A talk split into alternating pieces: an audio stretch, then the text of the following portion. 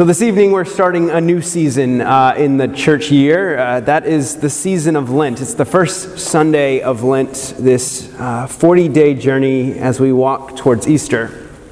Uh, this year, for, our, for the sermon series, I've picked a title that I'm calling From Death to Life.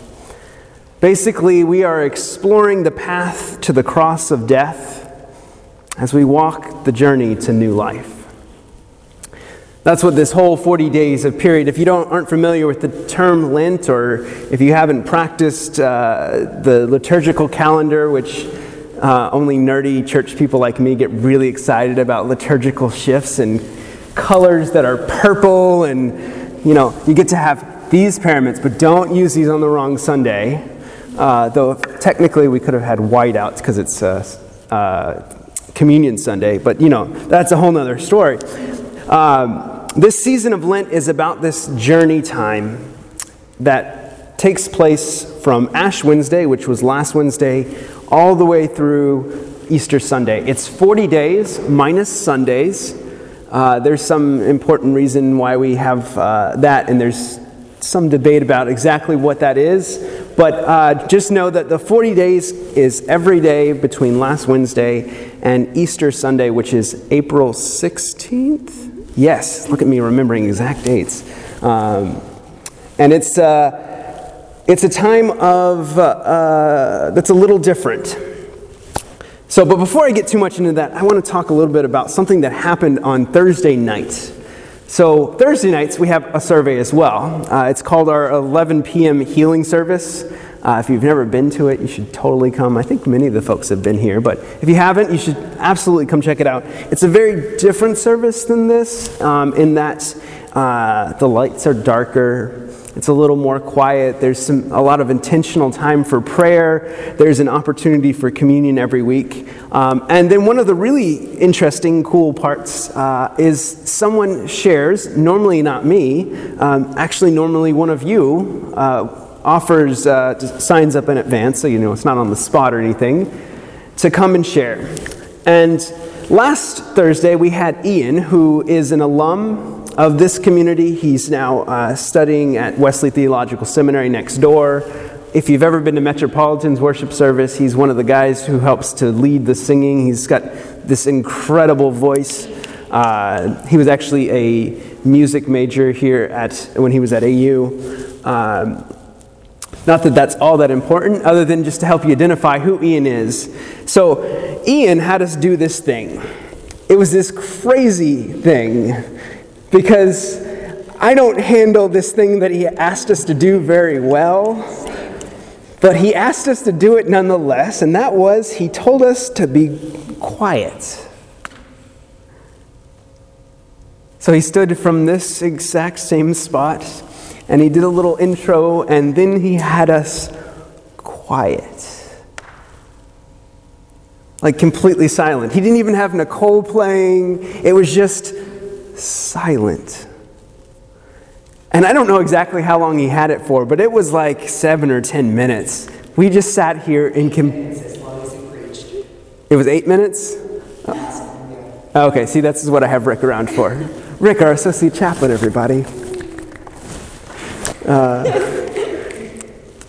so, anyway, uh, Ian invited us into this quiet stillness, into finding this quiet place so we could listen for that still, small voice of God, to retreat into silence, to step back from ourselves, to pause and listen.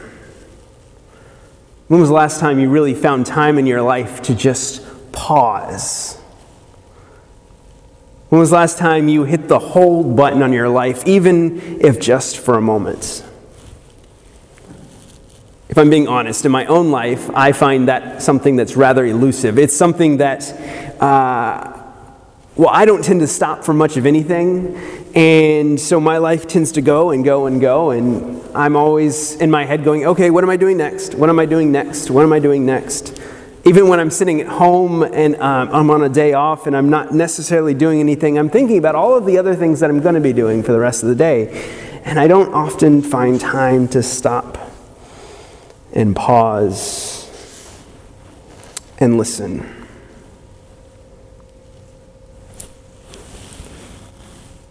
Sometimes, however, our next should be just a stop, to not do, to just be and listen.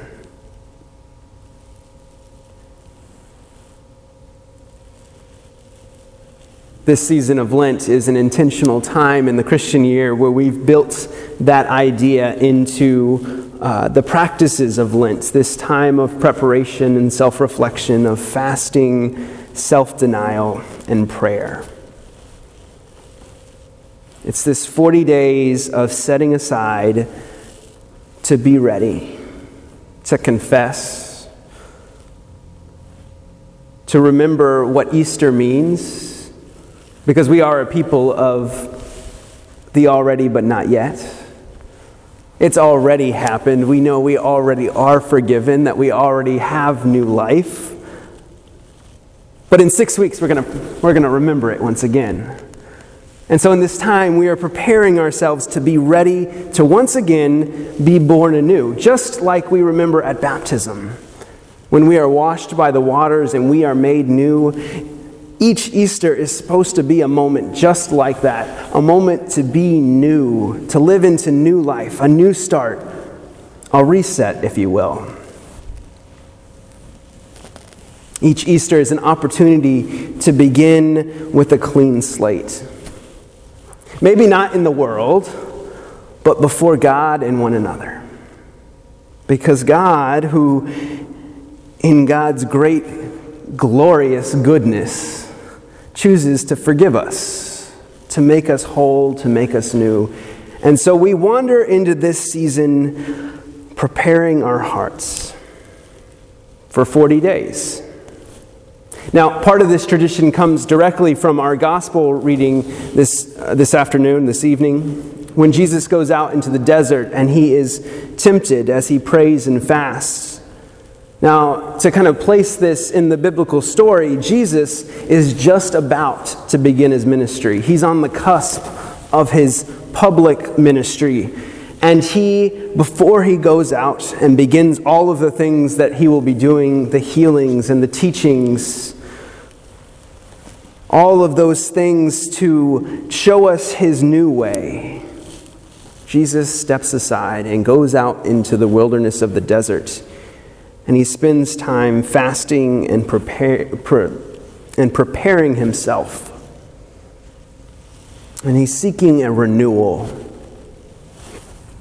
Now, to be clear though, this isn't meant to be like a renewal, like, oh, I've just had a, a great day off, or I've just had a day at the spa with a nice massage. I'm relaxed, renewed. This is a renewal through struggle which maybe we don't think of renewal through struggle very often, but struggle can very much bring about new, renewal in us as well. And so Jesus is out in the desert and he's being tempted. Three times he's tempted. He's offered everything he could ever want, all the power of the universe, which ironically he already has, but that's a side point. He's being tempted with turning stones into bread Jesus is struggling here in the desert, struggling with his own temptations, struggling to be and be ready for what God is calling him for. This time had been set aside for fasting and prayer, not to focus on himself, but to focus on God. Because as much as Jesus was fully divine in that moment, Jesus was fully one of us human, flesh and blood. Jesus had a mind just like we have. Sometimes imagine what that would be like to be inside the head of Jesus, fully divine and yet fully human, because I know what it's like to be in my head. And Jesus, who must have struggled because it tells us so in Scripture, he, he struggled with temptations as well, though he does it much more handedly and says, Be away from me. I don't need your power. Jesus struggles in this time, and he does it out in the desert, and he does it away. He's preparing himself. And in a way, he is being transformed in this time, just as God is calling us into the desert of these 40 days. These 40 days of our own transformation. That is the season we are in now. Now, another group I want to tell you about is uh, a group of folks known as the Desert Mothers and Fathers. These are the Abbas and Ammas, as they were known at that time. Uh, they were a fourth century group uh, who came about because Constantine had made Christianity the official and legal religion, and as such, Christianity began to spread rapidly. As the official religion of the empire, uh, lots of people began to take it on. And so there was this other group that saw some watering down of the faith.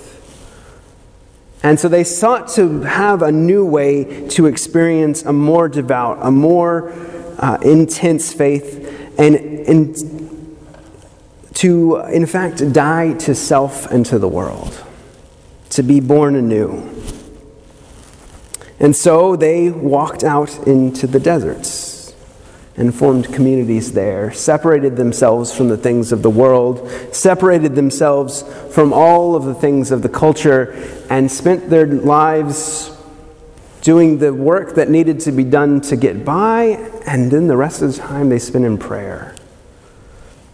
These desert mothers and fathers had some great wisdom to teach us about preparing one's heart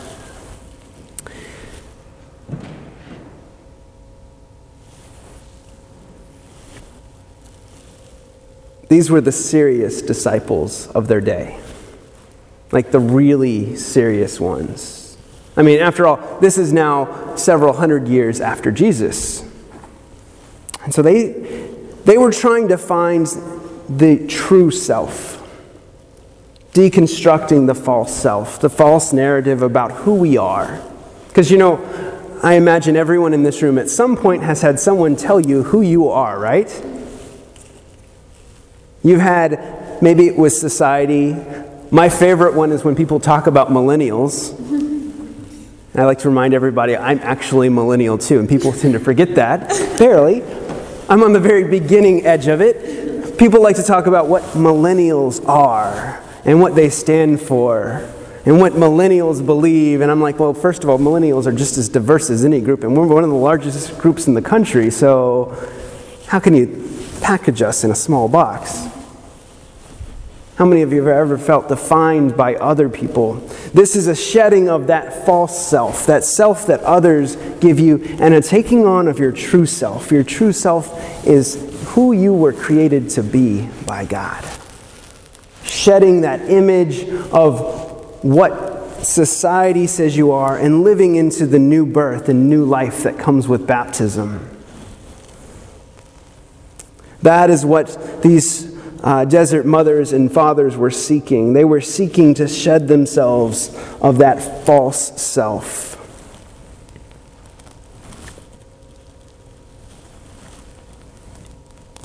You see, for them, the emptiness of the desert or a monastery was not absence, but a space for listening. And so when they went away to the desert, they weren't so much escaping society, but moving away from it, moving into the empty space where they could listen and they could hear the voice.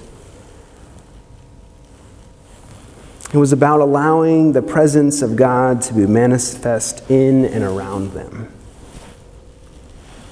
That is what they were seeking. It's the same thing we're doing here in this season of Lent. Now, I know we've t- I've heard some folks talk about it. Some of you have already heard what I'm about to say uh, about giving things up and what I'm giving up this year. Um, the practice of giving something up is uh, a practice of, excuse me, this is a practice of, uh, of giving something out, up or taking something on, um, not as a exercise in willpower or proving something to yourself. Those aren't bad things, but it's not about willpower and it's not about doing a takeoff. Instead, this is about growing closer to God, finding a way to grow deeper into relationship with God. It's about finding a way to connect more with God. And so in this season, we often give something up or take something on. And so for myself, this year, I decided to give something up. And that is using my phone in the lull times, is what I'm calling it that is using my phone as more or less uh, a boredom tool when I get bored. When I'm standing in line at the grocery store, this is actually where the idea came from. That's why I keep referencing the grocery store every time I talk about this, because I was standing in line at the grocery store, and the first thing I did was reach in my pocket and go like this. And when I'm doing this, am I paying attention to what's around me? Am I noticing the person in front of me or the person behind me? And I began thinking about how I do this a lot in my life. I mean, if I'm sitting around and the conversation kind of lulls, I pull out my phone. If I'm not doing anything while I'm sitting here waiting for the service to start, I might be tempted to pull out my phone. And that's not necessarily a bad thing in of, of itself, but it's that what that does for me is it puts up blinders, and suddenly I come into this cocoon of my online world, and I don't notice the world around me. And so instead, this year, I'm giving that up. And I've actually already been tested on this because Sure enough, Thursday afternoon, I was at a doctor's appointment and I was waiting in the lobby. And in the lobby uh, room, there was one other person, and she was on her phone. And there were no magazines, and there was a TV on, but it had Dr. Phil on. And I'm not a super fan of Dr. Phil. Not that there's anything wrong with Dr. Phil, I'm just not a. So I was sitting there and I'm like, what am I going to do? Because my first instinct was to pull out my phone and start scrolling through. And I realized I couldn't. And so I instead decided to just sit and practice not doing anything. To not try to find the distraction to get through the time, but to just experience the time. I'm not going to say it didn't tick by a little slower than normal, but I survived. And my hope is that at the end of this practice, I'll be able to look back and not say, hey, I went 40 days without using my phone in a line, but rather say, I spent 40 days noticing the people around me. I spent 40 days engaging with the world around me almost all the time. I did my best to engage with others and to look for God in the world around me. To look for God in the silence in the lulls of the conversation. And so that's the Lenten practice I'm taking on. Now, for some of you, maybe you haven't picked anything, and I want you to go ahead and, and set your worries aside. If you haven't picked something, you haven't started something, and you're worried because Ash Wednesday is already come and gone and you've missed your opportunity, well, good news is there's still lots of opportunity. We have six whole weeks until we get to Easter. And you can even continue these practices afterwards. Uh, but as you're thinking about something you might want to give up, I invite you just to take the opportunity to think about what is it that's going to help me grow closer to God and grow closer with others. How can I f- more fully live into the commandment that Jesus gave us to love God and love one another as we love ourselves? How can I grow deeper and two, where can I find the silences, the stillness? Because God has called us into this season, this season where we are invited to count ourselves lucky because we are getting a fresh start. The slate is being wiped clean. God's not holding anything against us, and so we're invited to hold nothing back from God.